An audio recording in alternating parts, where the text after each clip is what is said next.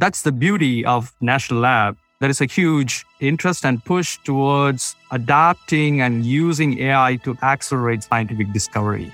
And in that context, the automated machine learning is something that is relevant for a wide range of applications. Welcome to the Conversations on Applied AI podcast, where Justin Grammans and the team at Emerging Technologies North talk with experts in the fields of artificial intelligence and deep learning. In each episode, we cut through the hype and dive into how these technologies are being applied to real-world problems today. We hope that you find this episode educational and applicable to your industry, and connect with us to learn more about our organization at appliedaI.mn. Enjoy. Welcome, everyone, to the Conversations on Applied AI podcast. Today, we're talking with Prasanna Balaprakash. Prasanna is a group leader and computer scientist at the Mathematics and Computer Science Division in the Leadership Computing Facility at Argonne National Laboratory. His research interests span the areas of machine learning, optimization, and high-performance computing. He is a recipient of the U.S. Department of Energy 2018 Early Career Award and is the Artificial Intelligence Thrust Lead at RAPIDS, the Department of Energy Computer Science Institute, that assists application teams in overcoming computer science, data, and AI challenges. He is a principal investigator on several Department of Energy-funded projects that focus on the development of scalable machine learning methods for scientific and engineering applications. Prior to Argonne, Prasanna worked as a chief technology officer at Mentis, a machine learning startup in Brussels, Belgium. He received his PhD from Iridia, the AI lab at the ULB in Brussels, Belgium. Thanks, Prasanna, for being on the program today. Thanks, Justin. Thanks for having me. Excellent. Cool. I told a little bit of the listeners about your background, but maybe you can fill in some of the more details, like what was the trajectory of your career to sort of get you interested in this field and then kind of lead you to where you are today.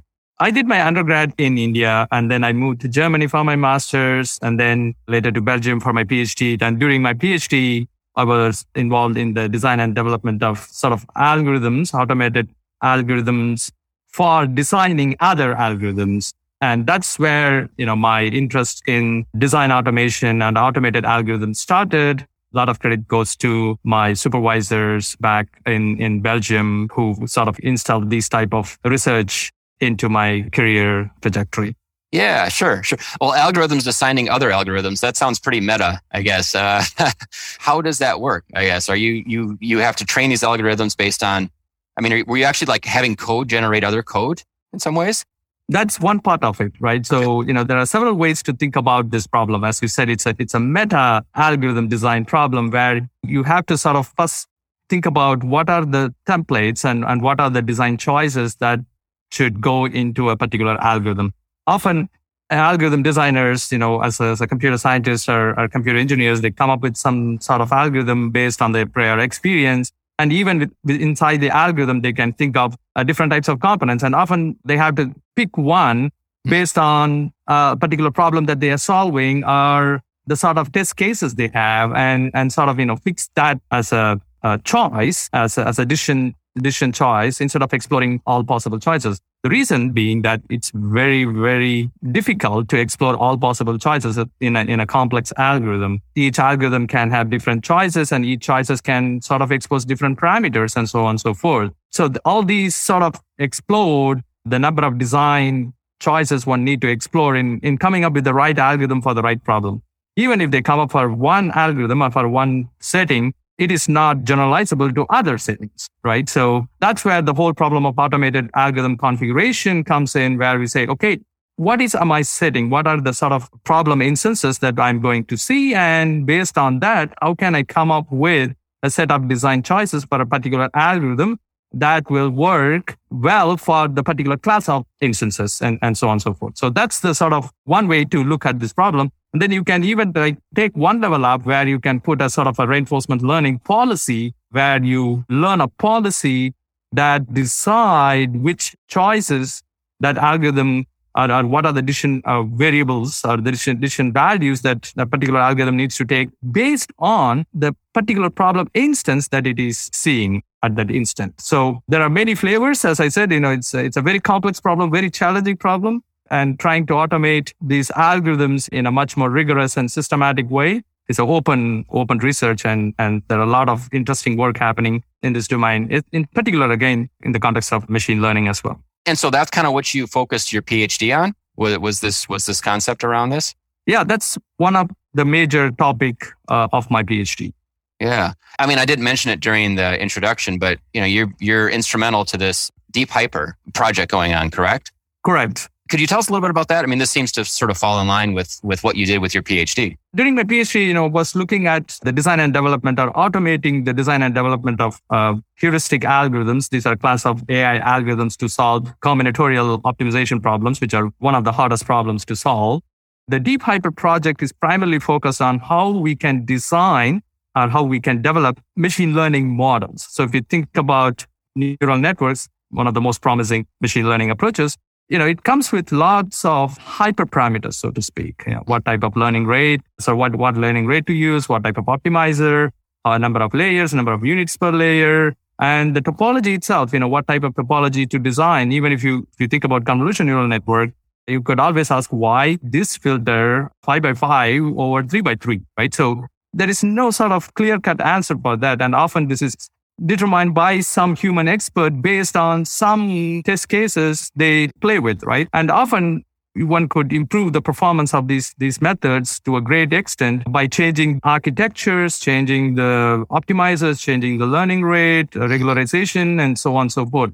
So neural networks, they provide powerful function approximation for many problems, but at the same time, it comes with a lot of complexities. And many times one needs to sort of, you know, map or take these deep neural networks and adapt it to a particular data set. And that's typically trial and error process. It's okay, you know, how can I change this and make it work? Or looking at the loss function and looking at the validation loss and see, okay, am I overfitting or underfitting? Okay, I can I go and tinker this around and make the network learn well and so on and so forth, right?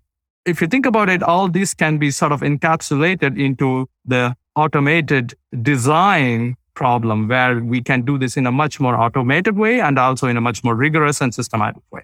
Yeah, for sure. You were talking about tinkering with things. So yeah, I do a fair amount of stuff with Google Colab, which are basically sort of like Jupyter notebooks, you know, and there's when you start working with TensorFlow and sort of building these models, I mean, it's just, yeah, there's almost too many dials that you would want to be able to turn. It sounds like, yeah, it's you guys are trying to automate. And I was thinking about too, like Google has this concept called AutoML, right? Is that what this project is sort of based around? Is it a competing project to that? I know yours is open source too, and I'll be sharing links to all of that. But kind of a lot of things wrapped up in my mind right now as you're sort of like talking through. But is that's the general gist of what you guys are doing there? Yeah, at a high level, we are all trying to solve a similar set of problems. The way that Deep Hyper sort of different from AutoML from Google is that, you know, we primarily focus on scientific applications and also we focus on solving problem at scale. We have access to some of the fastest supercomputers on the planet, and how we are trying to solve this problem is to scale up AutoML in a way that we can reduce the time to develop these models. And also our focus is incorporating scientific domain knowledge into those models and how we can automate that process, right? So if you're talking about solving or developing a surrogate model for a scientific application, there are a lot of physics knowledge that comes with it. A promising approach to incorporate the existing physics knowledge into the deep learning models is to add them as a constraints or soft constraints in the loss function and so on. So it's great. This is the design philosophy behind physics-informed neural networks.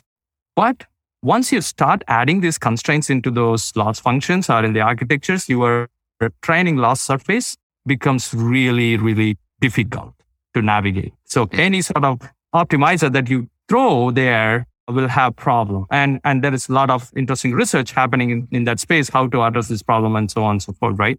But we take this idea of, okay, how to incorporate these physics constraints into loss functions. And if we do so, how that affects this architecture and how we can adapt this architecture. So think of ways in which we can put residual connections to make loss surface much more smoother, and how we can adapt learning rate to cope up with that sort of rugged loss surface.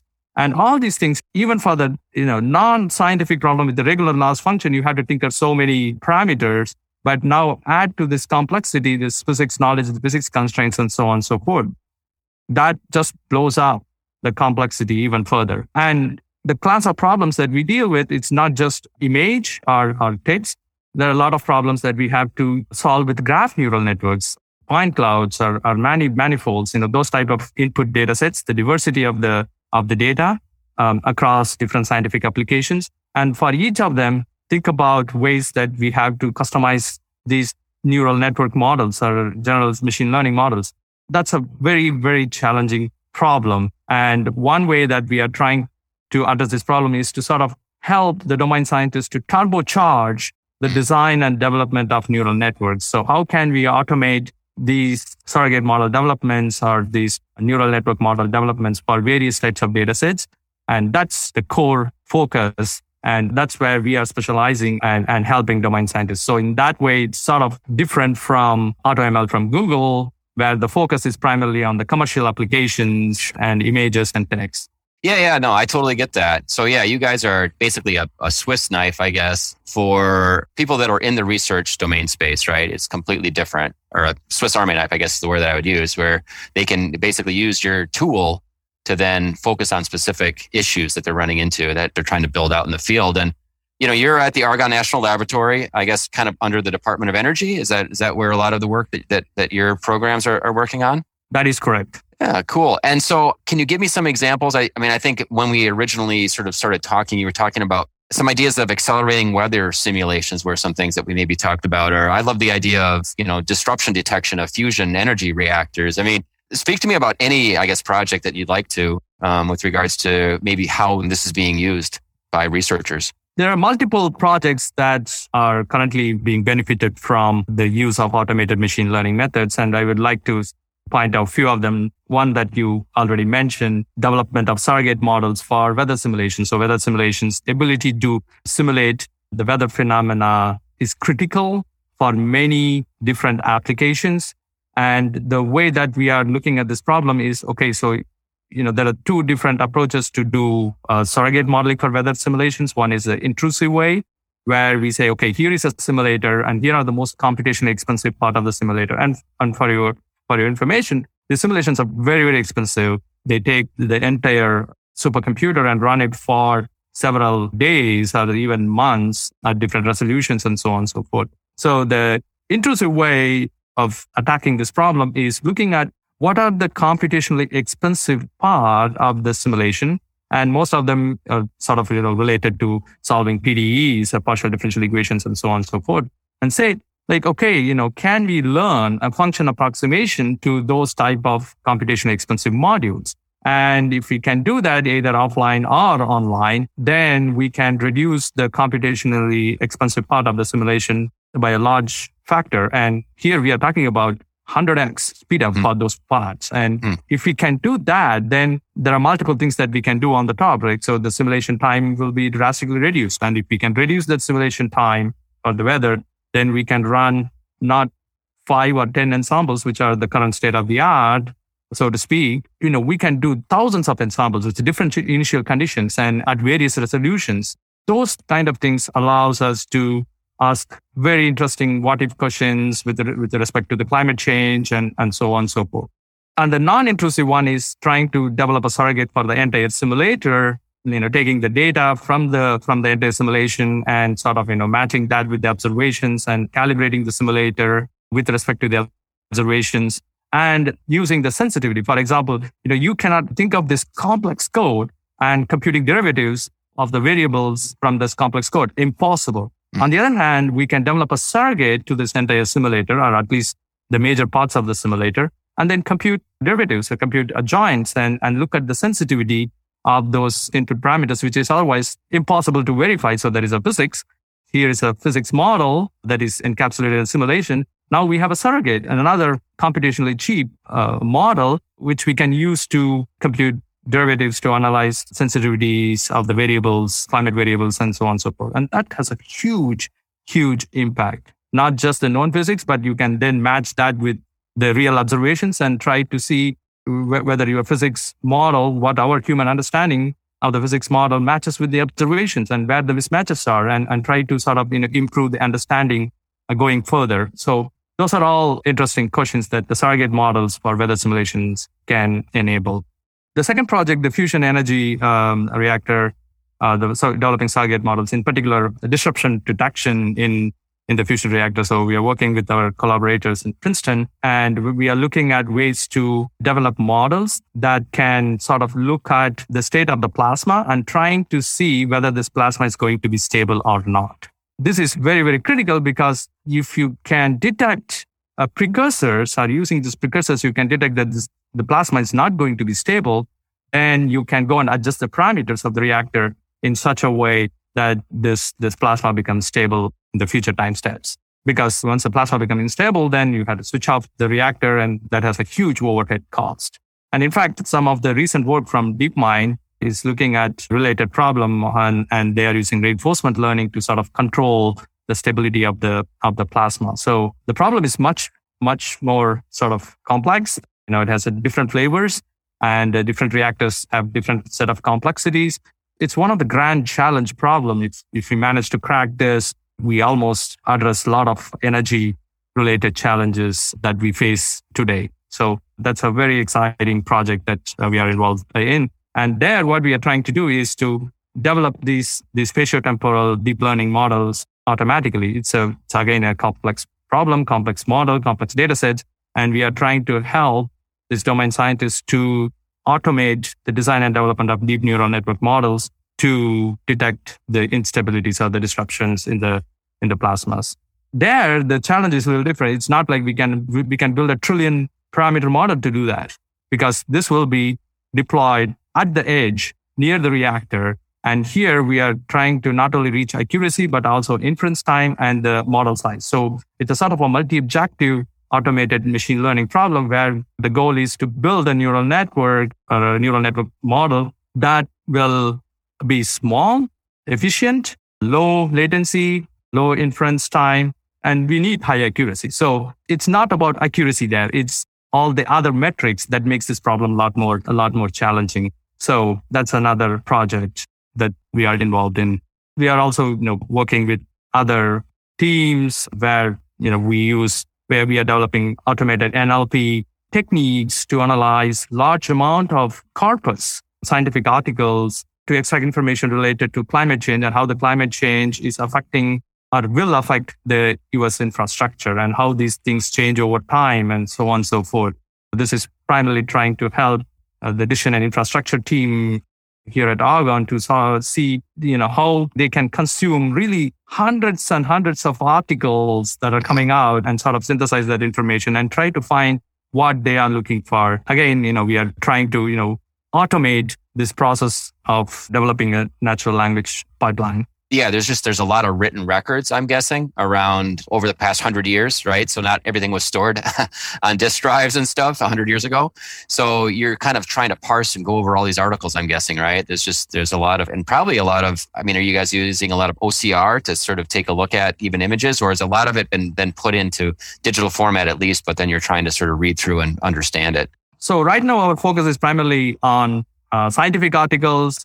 But as you said, there are many sort of written records. That's one of the sort of earlier challenge that we had to face and try to overcome. We haven't found really a clean-cut solution for that, and we are still working on it because, if the records on the infrastructure and if there is incident in that infrastructure, it's, those are all sort of captured in a written form, and ability to extract them and put them in a meaningful way or in a computable form. It's an open challenge that we have to overcome for this type of analysis. Yeah, and I was just thinking as you were talking about all these projects. How do you take on so many at once? I guess you personally. Are you hopping around between these projects, or do you have a team then that you run that kind of does their own thing and they're probably on different timelines? Just curious to know how you, work with regards to so many different interesting, cool things going on. I have a very good team and fantastic collaborators. So, it's not a one-man show, okay. As you have alluded to. In particular, the DOE labs, it's a highly interdisciplinary work, and we work with the domain scientists, we work with other stakeholders, we work with the university. So it's a collaboration between wide range of people. And that makes these projects very, very interesting. And one day you work on the fusion reactor project, another day you will be working on a natural language processing pipeline, another day for compiler optimization using artificial intelligence for supercomputers, and another day reinforcement learning for nuclear reactor control. And that makes this job very, very interesting. The full credit goes to my collaborators and my team. Yeah. It's definitely not a one-man show. Sure. But you do get a chance to sort of touch all those things when you're working at the Argonne National Laboratory. It's not like stay in your lane and you just sort of focus on one thing for 5 years. Correct. That's the beauty of National Lab. There is a huge interest and push towards adapting and using AI to accelerate scientific discovery. And in that context, the automated machine learning is something that is relevant for a wide range of applications. So everyone needs to develop models. And that's where we come in, like, okay, so how we can sort of formalize this whole process. And once we formulate this, then we can think of solutions to address this problem. And that's where our supercomputers are coming in.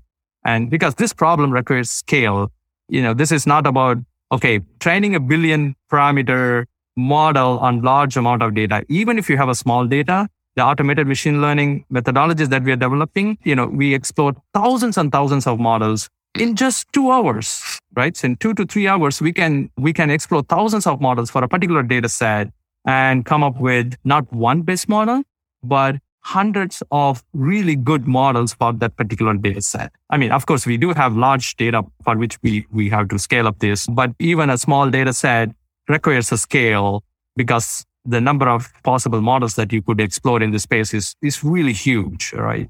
And another thing to note here, the reason why we are interested in developing a lot of models in a very short period of time is that unlike other settings in the industry, most of our problems are inverse problems, in the sense that we have the output and we have to go and see what is the input. This is what we call sort of inverse problem, where you say the diffraction pattern from X-ray. So you take a material, you send the X-ray towards it, and you will have a diffraction pattern. And what you observe is a diffraction pattern, not the material. So from the diffraction pattern, you need to go back and reconstruct what is inside the material, right? So that's the inverse problem. And the inverse problems are notoriously hard, which also means that you have not one solution, you have multiple solutions. And that means developing one single model for this data set doesn't make a lot of sense. You need to have hundreds of models. From those hundreds of models, you can do inference for those inverse problems, and then combine all those results to make sense out of it. And more importantly, uncertainty quantification is a must-have property for many of the problems that we are dealing with. And developing these type of models are quite important. So it's not about just building one model that can do well. It's about building hundreds of models that can do well on the data set, and then use those models and combine them to generate results.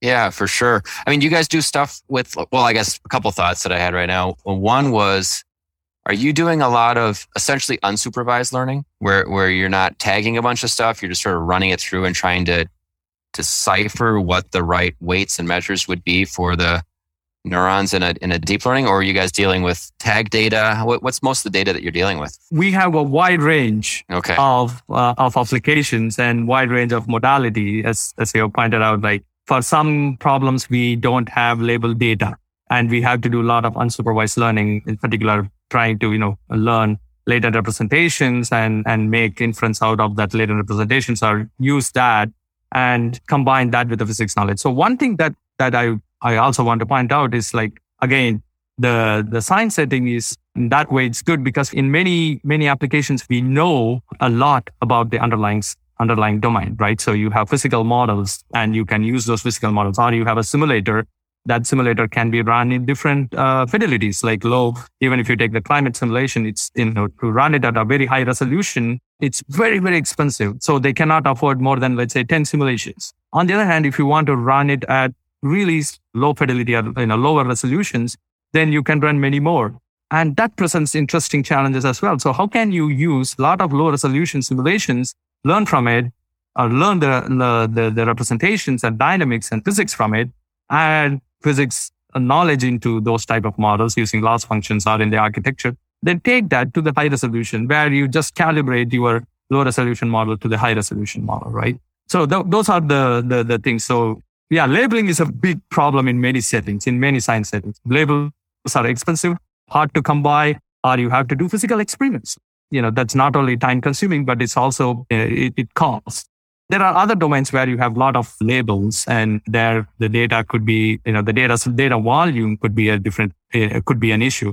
And the point is, in some settings where the data collection happens at a speed that you cannot just afford to move that much data from one experimental facility to the computing facility, like in the cloud, and do that in the cloud and send the results back. You have to do that at the edge, trying to see, whether the results are good or bad, and how to do that. One way is to do just train the model offline and move it to the inference.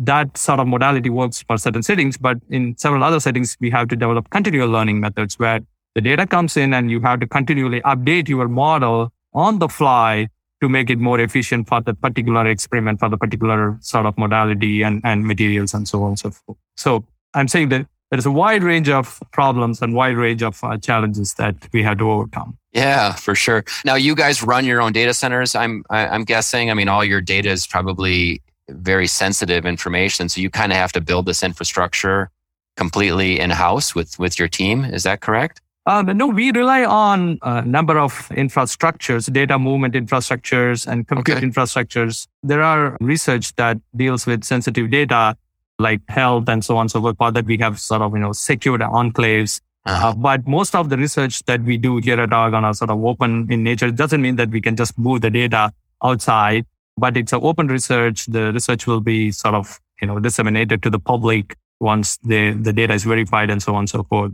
But when it comes for learning, right? So when it comes for developing models and doing machine learning on this data, there are different types of constraints associated with the data. One is just the volume. You have to post the data. You have to move the data to the compute center. So some of the experimental facilities we have, some of the processing can be done there, but there's also infrastructure, data movement infrastructure called Globus, which is a flagship product of Argonne. It's used widely in the research community to move data from one place to another place, large amount of data without doing, let's say, SCP over your terminal and hoping that it doesn't end abruptly, right? So those type of research infrastructures exist. And also we have ESNet. It's a DOE infrastructure for data movement from one lab to another lab or from across universities. It's a very solid infrastructure. A lot of research went in before the AI boom. So now we are leveraging those type of infrastructures, both the compute and the data movement infrastructures for AI, which is sort of, helping us to do these kind of data movements across geographically distributed sites. Yeah, sure.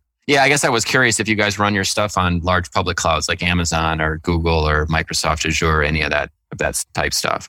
So since we have our own computing infrastructure, majority of the research that we do sort of, targeted at these type of computing infrastructures. But there are some research groups that are also trying the public clouds and how to use public clouds for various types of purposes. And particularly, this is coming from the stakeholders. For example, the projects, some of the projects that we have, those are on traffic forecasting. And the traffic monitoring centers want to use the models. And for them, using the DOE supercomputing infrastructures will be too much. On the other hand, if you say, okay, we develop the model and we can host somewhere in the cloud, that will be easier for them to just write an API and pull the prediction. Or they can even host the model inside their TMC centers if they have an infrastructure or a smaller infrastructure, right? So there are multiple benefits for these things. When it comes for the supercomputers versus clouds, right? So those are designed for different purposes, although the gap is becoming smaller and smaller. The DOE machines are sort of custom designed for science applications. So in the sense that, we want to run simulations because simulations play a major role in various scientific domains. And those type of simulations need a really tighter or high-performing interconnect where you have data moving from one node to the other node in a much faster way, right? And that is critical for HPC or high performance computing simulations. Although machine learning requires those kind of things for certain applications, in particular if you are trying to do distributed data parallel training or model parallel training. So large models or a large amount of data, we need that sort of, a good interconnect that connects these nodes and can move data in a much faster way. And the software stack and the hardware is sort of architected in such a way that, it's a long process where the vendors and the DOE community worked together for several years to design these software stack and the hardware. So the hardware are sort of customized for the DOE applications, whereas the cloud is primarily for the public consumption. Let's say, ML models, large language models or vision models. But let's say for us, it's, we look at graph neural networks, point clouds, manifolds, and if we need customization, how can we do that? And in some of our applications, we need the learning to happen very closely to the simulation and while the data is being generated from the simulation. So those kind of things we can do very well because we design that system taking into account all these applications within the DOE complex. So that's why doing certain things on these large DOE supercomputers is beneficial. That's a great distinction with regards to where a supercomputer lives and what it's the best thing it does versus if somebody were to go out to a public cloud and start up a Linux virtual server, for example, and run some stuff there. That's a completely different apples to oranges. And it reminded me, actually, the University of Minnesota has was one of the first places, I think, to actually have a supercomputer. And I took a tour of their lab. This is probably 3 or 4 years ago, but it was really cool to walk through there and realize that, there were all these simulations going on, but, and it looked like one computer, but really under the covers, it was a lot of different other, there was a number of nodes working in conjunction with each other to essentially crunch data, right? That's really what, at the end of the day, it's like a Ferrari, it's like a sports car just for crunching data. You wouldn't want to use it to serve up a website, right? So it's completely different application for it. You're spot on. Again, it's primarily the applications that drive these designs, and the cloud is sort of designed for a larger user base, whereas the supercomputers are designed for a class of applications and taking those scientific application specific constraints into account. Cool. What's changed in the past, I would say, 5 to 10 years or so with regards to making things move a lot faster, right? I'm sure we wanted to take a look at models regarding, nuclear reactors, right? And build those models 30, 40, 50 years ago, right?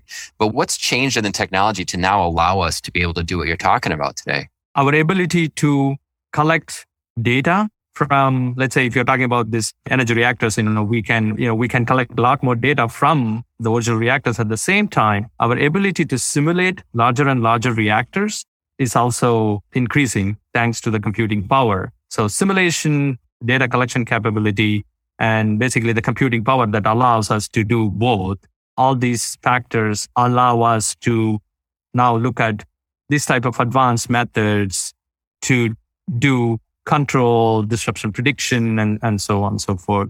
And also, a lot of credit should be given to the AI ML community for pushing the boundaries and pushing the envelope. So we are just standing on the shoulders of the giants. We owe a lot to the applied math community, and Argonne has a fantastic applied mathematics community, which we benefit a lot from, and also within DOE complex and other applied math community, right? So it's advancement in mathematical optimization, advancement in computing, advancement in AI and machine learning. So all these giants helped us to push these fields forward, and we owe a lot to them. Yeah, I'm wondering if it was if there was a switch that was flipped, that all of a sudden we have everything we need, but it feels like it was just more or less everyone sort of marching in line. Obviously GPUs, I think, probably changed the game a little bit. Like you said, maybe there's some new algorithms that were developed, I guess, with regards to deep learning. But yeah, I always sort of ask people that, like, kind of what are the advancements that sort of have led to where we got to today in our field? It sounds like a little bit of everything. Where do you see this thing going in the future, I guess? Where can we push the envelope further, you think, in the next 5 to 10 years? The future looks very, very exciting. In particular, ability to accelerate scientific discovery using advanced AI ML methods. So that's a frontier, and it's sort of like technology similar to computers, like how computers sort of transformed our lives, right? That's the sort of potential that AI ML can have in scientific applications. So it's not like you can specify like, okay, this one application, but it's the entire spectrum of applications. And that's why the research community is quite excited about bringing these type of methodologies into their pipeline. And previously it was theory, experiments, and observations. Now theory, experiments, observations, and it could be the fourth pillar is this AI ML, right? So that's the sort of importance that it is getting. But as we move forward in AI/ML, it's not a fancy thing to apply in your method. It's much more like it'll become more a foundational building block within science, and that can sort of accelerate the way that we do science, because scientific discovery is very time consuming, very expensive, and a lot of manual effort, trial and error efforts. So that's an area where AI/ML can really help scientists to advance the field in a way which is otherwise not possible. Yeah, for sure. Well, it sounds like some really cool things are happening at the Argonne National Laboratory. Are you guys hiring? I always like to ask people if they're working, whatever organization they're working for, are you looking for top talent? And if you are, where should people go? Yes, we do. We are looking for people in the field of AI/ML and wide spectrum. So starting from postdocs all the way up to scientist level. So there are a wide range of open positions. We also engage with universities, try to bring undergrads, master level students, and we have a fantastic internship program for graduate level students. And particularly we are looking for opportunities to engage with underrepresented communities and bring them into the lab and expose them to the scientific advancements so that, we have some sort of constant pipeline of talents coming in. Diversity is becoming very crucial for our advancements as well. So there are a lot of efforts on that front. So there's a wide range of opportunities, and there is a career page at Argonne. People can go and check that out. And there is also internship programs. They have specific web pages. Math and Computer Science Division has a separate page for those type of internship opportunities. And I highly recommend the listeners, if you are interested in, please check out those web pages or reach out to me. I'm happy to make connections. Awesome. That's great. And yeah, we'll definitely put links to your career page here and the liner notes for the podcast when we publish it. I also did want to make a quick plug here too, because you will be speaking at our Applied AI meetup on June 2nd on democratizing deep learning with Deep Hyper. So we'll get a chance to dig more into the Deep Hyper project. You guys are publicly funded, or I guess funded through the government. Is that correct? Correct. We are mostly funded by Department of Energy, but there are also projects that are funded by Department of Homeland Security, NASA, and other agencies, including NSF, NIH, and so on and so forth. I'm just curious, are there requirements for you to make your source code open because of the way that you're funded at all? Or I love it that Deep Hyper is actually open source, right? You've got a great page there with everything. People can download, inspect everything, run a Google Colab, do whatever else they want with it. But I mean, are most of your projects open source or not? I guess I just don't know the regulations behind that. I'm just kind of curious. Often it depends on the type of funding, but Argonne is primarily an open research lab. And most of the research that we do are open in the sense that we disseminate through publications and the softwares, technical reports, and so on and so forth after approval from Argonne. So the source code and open source culture is something very, very strong within Argonne, in particular computing divisions. And, whether we do something, we put it in a notebook for associated with the paper, because reproducibility is very, very crucial, especially in the area of AI/ML. And so that helps other researchers to take the code, reproduce the results, and use it in their own setting. So, and also the computing divisions, they have several flagship open source projects, and that sort of inspire us to develop such a kind of software. For example, PETSc is a linear algebra library coming from our division, and the NEK5K, it's another type of software. So these are all softwares that existed before, and there are new softwares that are coming up. So, this chain effect, right? So people inspire us to do more open source softwares, and we think that open source softwares are great, not only just for the visibility, but also for the scientific progress. And that's how, we benefit a lot from industry, like Google and Facebook, PyTorch and TensorFlow. Without those software stack, we wouldn't be here, right? Everyone will be writing their own C++ code to do backprop, and that's not scalable. So, we, again, owe a lot of things to the industry, and we learn the best practices from them, and the software stack, we benefit from the software stack, and we also do this for the others so that they can benefit in a similar way. That's cool. I wasn't sure if you guys commercialize any of the stuff that you do, or are you more straight just research and publishing your findings? It depends on the type of research and the type of project and funding. And there are separate channels to take open source projects or take the projects that are done at Argonne and take a commercialization route after that. So it depends on people. And there is also licensing opportunities for companies to get the IP from Argonne and use that in their product and things like that. So there are a wide range of commercialization aspects. And in particular, DOE is interested in helping small and medium scale businesses to benefit from the research that we do. And there are separate channels within Argonne and within DOE to help those kind of things.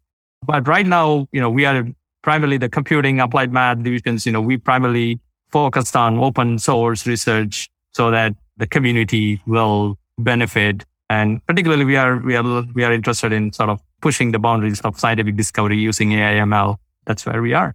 That's awesome. No, that's so cool. And I mean, I will say just to the people, the listeners, I love that I sent a message into the Argonne National Laboratory and actually got a response pretty quickly from you guys with regards to wanting to share what you're doing. And, I don't have a lot of experience, I guess, talking with anybody in national research organizations or whatever, but, I really appreciate your time being on the program here, Prasanna, and sharing everything that you do. My undergrad is in applied math, and so I really love to see the applications, and kind of that's why I got the idea of applied AI as well, is just the applications of all this technology. And I know you guys spend a lot of time not only thinking, but also computing, right? You guys have an entire laboratory and spending a lot of energy, I think, trying to make the best solutions that you can that then will, of course, benefit, like you said, the scientific community, abroad. So I love your mission. I think it's really, really cool. And thank you so much for being on the program today. Is there any other thing that that you wanted to maybe share at all that I might've missed, or did we cover most everything you wanted to talk about?